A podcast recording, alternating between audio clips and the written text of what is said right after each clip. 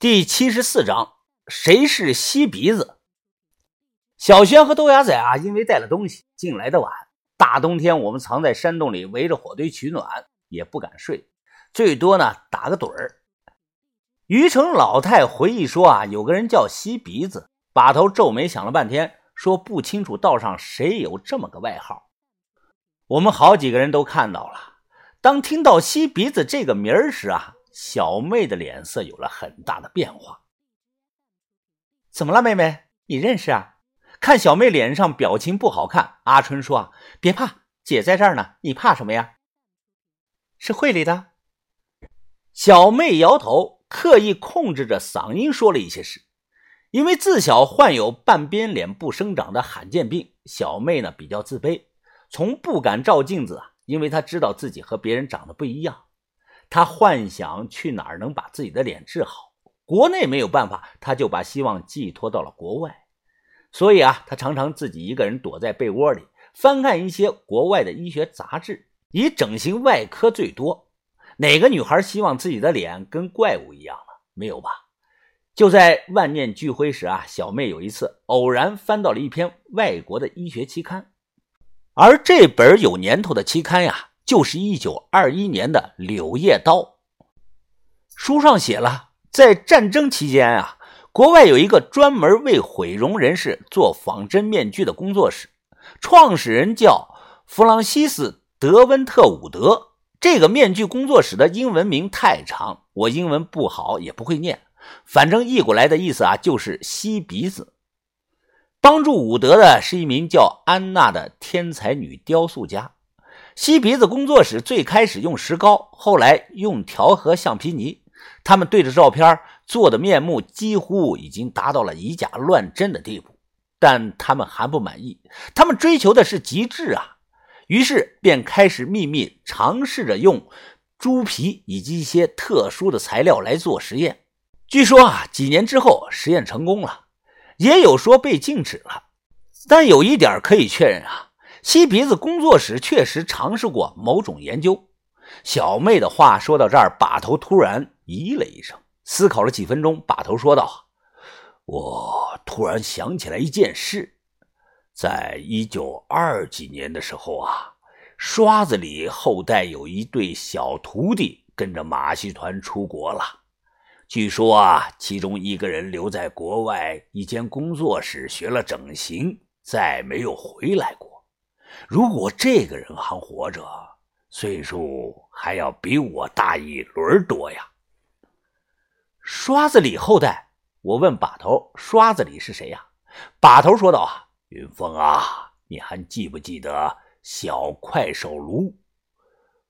是沙漠里帮咱们偷妙音鸟的那个。”我说：“记得呀，最后咱们还分他钱了。”对，就那个人。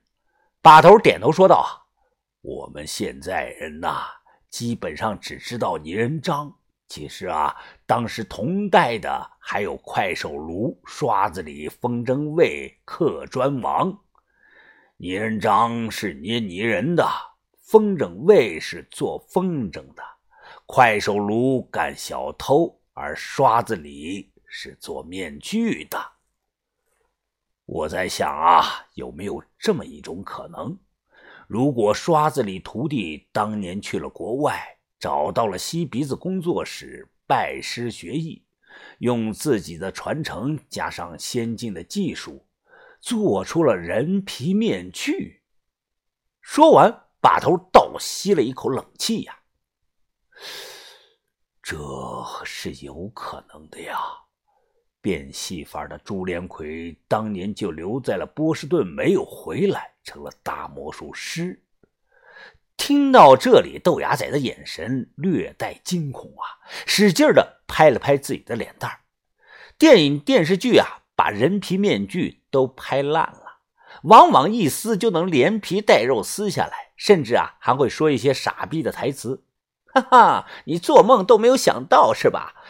我等这一天都好久了，而对于这种东西啊，现实中是否真实的存在，我之前一直持怀疑的态度。直到我见到了薛师叔，把头把手机的照片给于城的老太太看了看，看到照片中活生生的薛石叔，老太太咯的一声被吓晕了过去。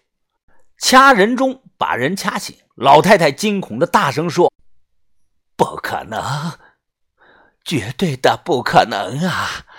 老薛进棺材的时候，是我亲手给他穿的寿衣。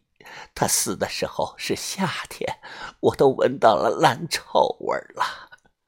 我要走，小王，我不要在这儿了，我要回去。”文斌啊，把头无奈的摆摆手说。你去送一下吧，注意安全。来吧，大娘，山路难走，我背着你。于哥蹲下说道：“天短夜长，天还没有亮。”于哥背着老太太走后啊，把头对我说：“云峰啊，社火无丑，很是神秘。我们现在啊，只能确定有一个小矮人，一个自称吸鼻子做面具的。”其他三人的身份信息完全是一头的雾水呀！我的能力也有限，你打个电话，找个有能力的人打听打听。把头，你让我，你让我找谁打听啊？吴越，目前为止我认识的最有能力的人，除了赵女士就是吴越。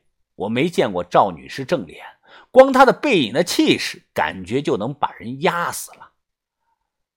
长春会吴吴越把头啊，我没他的电话呀。把头摇了摇头，啊，不是吴越，你忘了吴越见到他也得叫声爷呀。啊，干爷呀，我也没存他的电话呀。云峰，你怎么回事啊？这不对呀，像这样的人，你应该存一个电话，以后说不定能帮我们解燃眉之急的。把头皱着眉说：“我看过你的手机，存的什么小鸡脚婆，又是虎妞、老钱、孙女儿、白老板、值班女，你存这些干什么呀？有什么用啊？”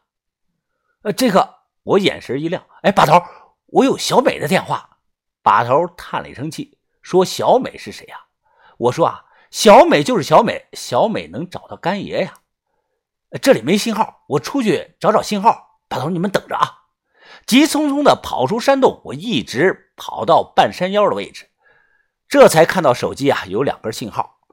喂，小美，小美，翻到电话，我就直接打了过去。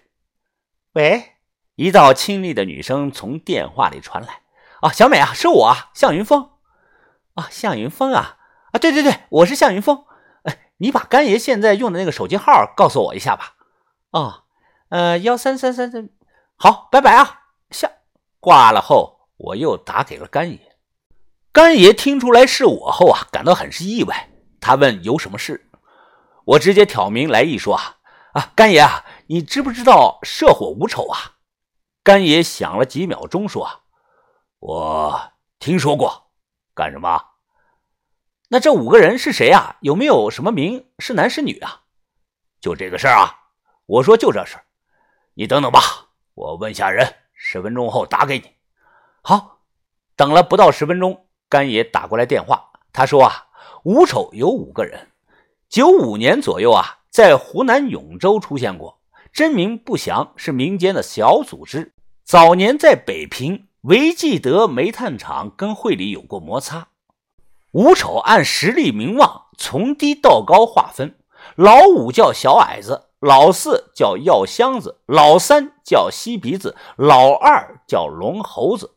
至于五丑的老大很神秘，我这边反馈来的结果是啊，有说是男的，也有说是女的，反正有两个外号，一个叫何财老，一个叫自伤蛇。只有这些消息了。这时，我忽然听到电话里传来小孩的声音：“爷爷，爷爷，是不是向哥呀？是不是向哥？小秦啊，快给他穿鞋子、穿裤子！挂了啊，小子！嘟嘟嘟，电话挂了。